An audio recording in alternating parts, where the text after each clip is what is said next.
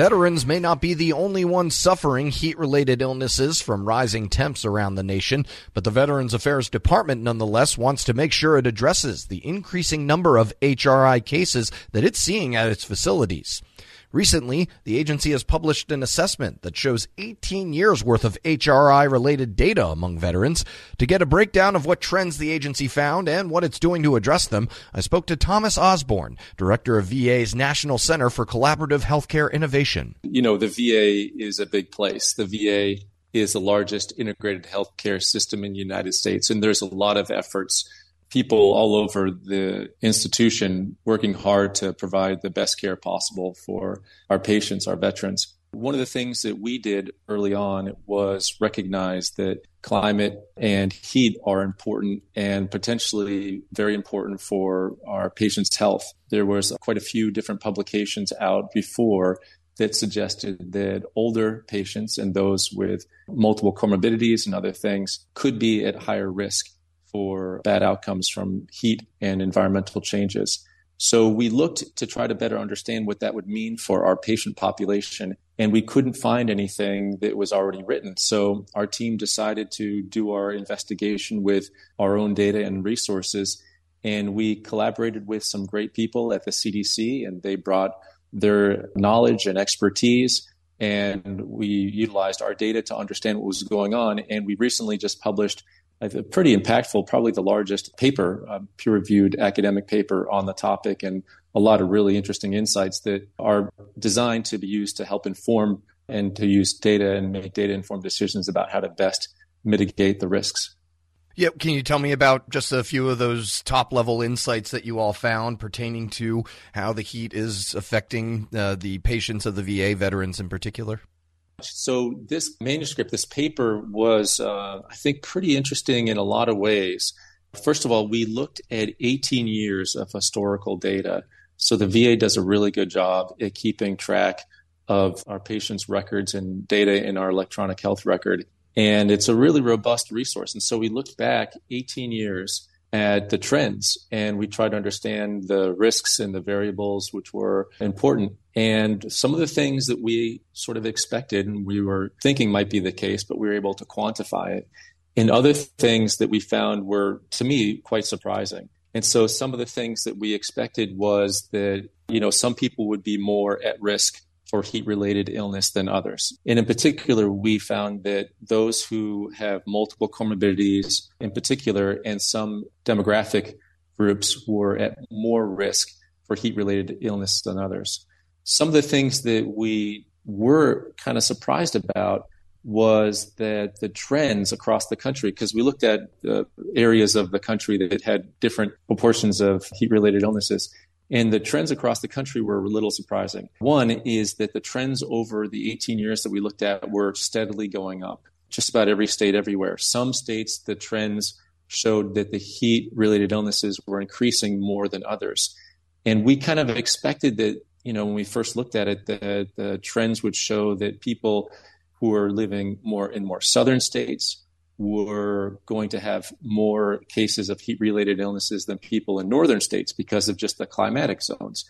But we found that that was not necessarily true. And that surprised us. And what we think is going on is some traditionally warmer states are already sort of addressing the issue with you know education programs and outreach programs and mitigation plans where maybe some of the states in the northern climates are perhaps less used to or less expecting climate to be affecting people in the way that it's been in the last decade or so. And the increase over time, I think, is possibly getting people off guard. Because, you know, like if you live, you know, maybe in Maine or a different, you know, northern state, you may not have an air conditioner, you know, but maybe if you live down in Florida, you do have an air conditioner. So there's different things based on where you typically, you know, built a house back in the day with insulation for different things that you may be ready for and maybe not ready for. And so that was a big surprise. The other surprise that I was not expecting, and I don't think we were expecting either, is when we looked at our homeless population, we were expecting that they would be more impacted just because, you know, of the increased exposure that you would have if you don't have a roof. And so what we did is we looked at that and, and it was increasing steadily over time. But in the last half of our assessment, it actually decreased. So if you look at the graph, it almost looks like a peak where it was steadily going up. And then over the last half of the assessment period, it went down. And what it seems to be going on is right around that time, the VA was expanding and developing and deploying a number of homeless outreach and mitigation programs. And those two things coincided pretty closely. So in all of this, there's some hope that, you know, there are things that we can do to prevent the consequences of extreme heat in the environment and in particular how it relates to health. Getting down on the ground of actually treating patients, what is it that more facilities are seeing? Is it just, you know, the basics of heat exhaustion and dehydration and obviously irritating any current conditions they already have? Are there any challenges to treating other patients compared to ones who might need a little bit more care, like the more vulnerable homeless population? Yeah, that's a really great and a pretty pretty deep question on a lot of levels. We could, there's a lot to unpack there. So for sure, there are so many different variables that we looked at and what we really were focused in on on this particular assessment we've got others in the works is the admissions. Why people are coming into the hospital when in particular what are the ICD-10 codes and ICD-9 codes which is sort of the classification code for different diseases? What are those codes being marked as when someone comes into the hospital. And what we did see is these codes that are specifically for heat, like heat exhaustion, like you said, those have been going up over time. Now, that's kind of an important thing because just looking at that data, you're going to have some missing information. Because if you come into the hospital and you have a heart attack or a stroke or something like that, that is likely what you're going to be coded for. But that heart attack or stroke could have been exacerbated by heat. In that case, you may not have coded somebody for heat related illness and heart attack. And sometimes you just, you know, would code them for heart attack. So there's likely missing data. You know, a lot of research has suggested, and our data also suggests that the incidence is much more than what we actually accounted for. We took a conservative approach and just looking at the cases or the times people came to the hospital with a specific diagnostic code that said heat related illness but there's probably much more because people come into the hospital for a variety of reasons. And sometimes they have other illnesses that are exacerbated because of the heat. Yeah, with so many of those vulnerabilities that you have to take into consideration, you know, top level from a policy making standpoint, what can you use this data for in formulating a way to prepare facilities possibly for more heat related illnesses? Are there, you know, say, hey, you know, there's a heat wave coming, you know, maybe be ready for more of those, you know, older folks coming in with heart conditions or things of that nature? Is that kind of what the data might be utilized for? That's a yeah, for sure. That's a great question. So that's very much I appreciate that question because that's very much our intent is to understand the challenge, understand what's going on objectively, and then with that information to use that to make data informed decisions about how to mitigate those risks. And in particular, it would also be fantastic, like you suggested, is to have some sort of predictive model where you know you know somebody's background or you know a particular background that someone could fit into. And if the temperature hits a certain threshold that puts that particular person or type of population at risk then we know that there's a flag that there's a threshold that we should understand. So then we can reach out to those folks and try to avert a crisis you know. And some things that you can do you know there's a lot of things you can do. I mean education you know can happen anytime but also you know there's cooling centers. A lot of different areas have cooling centers but if you don't have a cooling center then maybe someone can come to the hospital and you know just hang out there or maybe you know if you can't make it to the hospital and go to malls and things like that. But overall the big picture that you really mentioned i think is super important is how are we as a country going to address this? Because you know no one is immune from the ill effects of heat no matter you know who you are young or old and this is not just a, an issue for the VA, although our patient population tends to be older and has more comorbidities, so particular at risk. But you know, heat-related illnesses, like you're suggesting, can happen to anybody. And so the insights that we have at VA can help others better inform what to do. And so I've been part of this group, which is the NIHHIS, the National Integrated Heat and Health Information System, for quite a few years. And that's where I am right now. I'm, I'm in a side conference room because we have this interagency working group and working on our strategic, our federal heat strategic plan with 23 different agencies. So I just popped out and so that, I apologize if there's background echo in this side room, but that's exactly what we're doing is what you're suggesting is to come together as a country with many different agencies with different perspectives to try to understand how we can work well together to be successful, but also get the perspectives of different agencies so we can do this in a holistic way so our country can be as prosperous and healthy as possible. Thomas Osborne is director of Veterans Affairs National Center for Collaborative Healthcare Innovation. You can find this interview along with a link to more information at federalnewsnetwork.com slash Federal Drive. Stay cool with the Federal Drive by subscribing wherever you get your podcasts. Leadership today, especially within the federal workforce, is being tested more than ever before. As the Cybersecurity and Infrastructure Security Agency's Chief People Officer, Elizabeth Kolmstetter sees a focus on people as absolutely crucial to her leadership style. Kolmstetter joined Shane Canfield, WEPA CEO, to reflect on her years of experience leading in the federal human capital space. Hello, and welcome to the Lessons in Leadership podcast. I'm your host, Shane Canfield, CEO of WEPA. Today I'm joined by Dr. Elizabeth Kolmstetter, Chief People Officer at the Cybersecurity and Infrastructure Security Agency. Elizabeth, welcome. Thank you. Great to be here. In your current position at CISA, one of your responsibilities is ensuring a people first culture. Explain what that is and, and what's the role of leadership in creating and shaping that culture?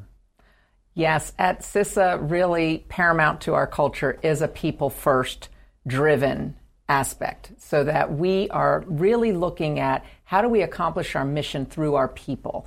And in order to do that, we really value our people. We want them to feel empowered and supported and uh, respected and also that their managers care about them. So well-being is important. Psychological safety in the workplace is important so that all voices and ideas are heard. So I like to call it our North Star. Having a people first culture really starts with the people in order to get our incredibly difficult mission accomplished.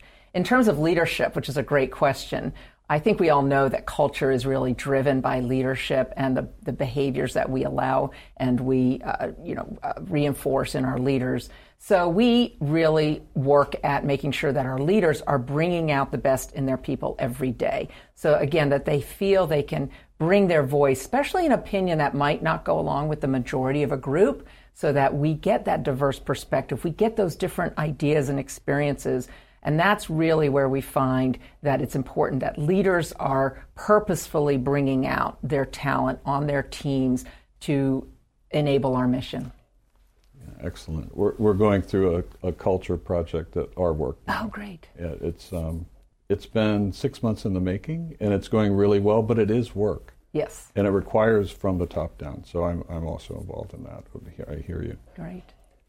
Throughout your career, you piloted many different talent management programs, including at NASA, the CIA, the FBI, just to name a few, and you have an amazing career.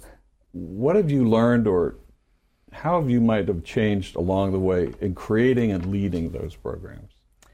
Yes, and I, I, I am so honored to have had a career in public service across multiple federal agencies, always in the realm of human resources and workforce performance. And I think because I study organizations and people in them, I've come to realize, particularly in the federal government, that many of our programs are really grounded in the industrial era thinking. That this is organizationally structured in a hierarchy with boxes and lines on charts, uh, with the center being around jobs and what do we need to get this job done in terms of skills and training. And what I found is that we're really not in the industrial era anymore where we would promote the smartest people who knew that work and they would then tell the people on their team how to do things and oversee that work. We're now in a digital era and the information era where work gets done collaboratively across geographic boundaries and certainly across org charts. So uh, we like to call it networks um, or hierarchies, and we really need to, again, unleash people so they can find those other people who are working on similar problems or have the right ideas. And so I really like to think of our work now in the talent programs being human centered. It's more about the user and the experience than about the rules and regulations. So, although we have to have rules and regulations, certainly in human resources, is that person experiencing what they need and getting what they need for their role at that time? So, not so much on the job, but on the person. So, for example, we're recruiting. What's the applicant experiencing? Because if they're not having a good experience with our organization from the time we're recruiting them, they're going to go work for somebody else. Same thing with like first time supervisors. We know they need certain training, but telling them to sit in a class for one week and then hope a year from now they'll remember what they learned to apply, that's not really human centered. The human centered is what do they need when they need it? And building modules or, or just in time training and bringing that to the people, to that user as they need it. So that's really, I think, the most important focus of talent programs today in this era to enable the workers to be the best they can be in their, in their roles. Excellent. New thinking. Um, this is always an interesting question. H- has there been a time when, as a leader, that you've made a mistake? And what is that? And um, I think most important, what did you take away from that? What did you learn from that? Well, I kind of chuckle because I think as leaders, we have to learn to recognize our mistakes, admit our mistakes, and that they are opportunities to learn. And so uh, I've had to do my own self reflection on, on making mistakes and when things don't turn out the way that I expected them to. Um, makes me think of a time when I was at the Transportation Security Administration and I was a supervisor. And I was really embroiled with my program. I was the technical leader of it. I understood it. I'd run it for years. And I was making a briefing for a decision that had to be made about this program that was very near and dear to me. And I presented the briefing uh, to one of the very senior people in the agency, and I think there are about 20 people in the room. And I had gone through the briefing, answered all the questions, and that leader then said, Okay, I'm going to go around the room and get everybody's opinion, and then everybody gets to vote, which kind of set me back because there were people in that room that didn't have any technical knowledge about my program. She even turned to the executive assistant there, taking notes on the meeting, and said, Go ahead and I want to hear from you. And I realized in hindsight, I had stopped listening. I had been in transmitting all of my knowledge and what I saw to be the right way, and I was not listening to different perspectives in the room because I didn't think that I didn't value that they were bringing any kind of input to this particular decision. And it didn't go as I had hoped, and I left very disappointed and was busy blaming the senior leader and how that meeting was conducted, that she let all these people have opinions when they didn't know, in my mind, didn't know what they were talking about. And so, um, in reflection on that, I realize, and now as I've moved into more senior leadership positions, I realize that was a mistake, that it actually is really important to listen especially to people who have different perspectives or at a different point in the career, not just the people who know the program or the technical really well. And so that was a mistake I made, and I realized in my own sense I wasn't listening to very different opinions, and I probably should have because I would have learned more about what was needed for this program going forward than just leaving getting getting upset that it didn't go a certain way. So I've really practiced active listening. I've practiced making sure there's very different people on um, teams and certainly on committees or councils that we need early careers, people new to the agency, mm-hmm. people who haven't walked in the shoes of the technical workforce because they're asking questions we need to hear for these programs to be successful. Excellent. Your career in talent management means your work is very closely tied to people and even your title, Chief People Officer. What does that mean to you to be a leader in the federal system with that focus? Isn't that a great title? I just love the title Chief People Officer, and I think it's my dream job, really, to be focused on people and culture and the workforce strategy for the whole agency. And I'm just so excited to be at CISA at this point in time. We're only four years young as an agency, so we're really still creating who we're going to become as an agency and what is our culture and what, kind of people and talent do we need to be sure we have to be successful. So it's very exciting for me to be in this role with a intentional focus on culture because it's one of those things if you leave it to chance and you kind of hope it goes the way you want it to it probably won't so by building programs including leadership development programs including um, any kind of training and learning and career growth and um, engagement programs and listening programs that's what's really key for i think for our agency and particularly me in this role um, I think in the federal government, we got used to doing annual survey, the Federal Employee Viewpoint Survey that OPM, Office of Personnel Management, runs every year. So we would do a survey and we'd read it and we'd say, oh, this is the opinion of our people. And then we would do action plans and then we'd roll out certain activities that we would hope would, in, would increase engagement. In this era, you can't do once a year and understand what your employees' experiences are, what they need, what's working well, and what needs to improve we need active, uh, ongoing listening programs. So, one of the things we're doing at CISA is having more pulse surveys, having more focus groups, and what we call sensing sessions, expecting our leaders to have office hours where anybody can come and just talk about what's going well, what do they need, how, how are things going. Um, because I, we feel like it is an ongoing need to hear from our people. And I think in this role, and over the years of serving, I've also realized there's never a one size fits all. You know, we think certain people need certain things at certain times in their career. There's no one size fits all. Neither can we also customize everything to every individual. So there's got to be a sweet spot in building really great talent programs, but also, like I said, thinking about can we do this in modules? Can we make it a menu? Can we do it just in time as people need it so they can practice the new skill or knowledge in their role? So I think we have such great opportunity again with the technology that enables us to really um, focus on how we connect people with their work and their team to get things done in, in very new ways. This is always an interesting question. Uh, is there a figure, either from your personal life, your past, somewhere in history generally, that inspired you, your leadership style, um, how you view leadership? There are many figures who have been very inspirational to me, but there is one that sticks out, and that's my mother, Paula Brownlee, who has been a very inspiring leader to me all my life.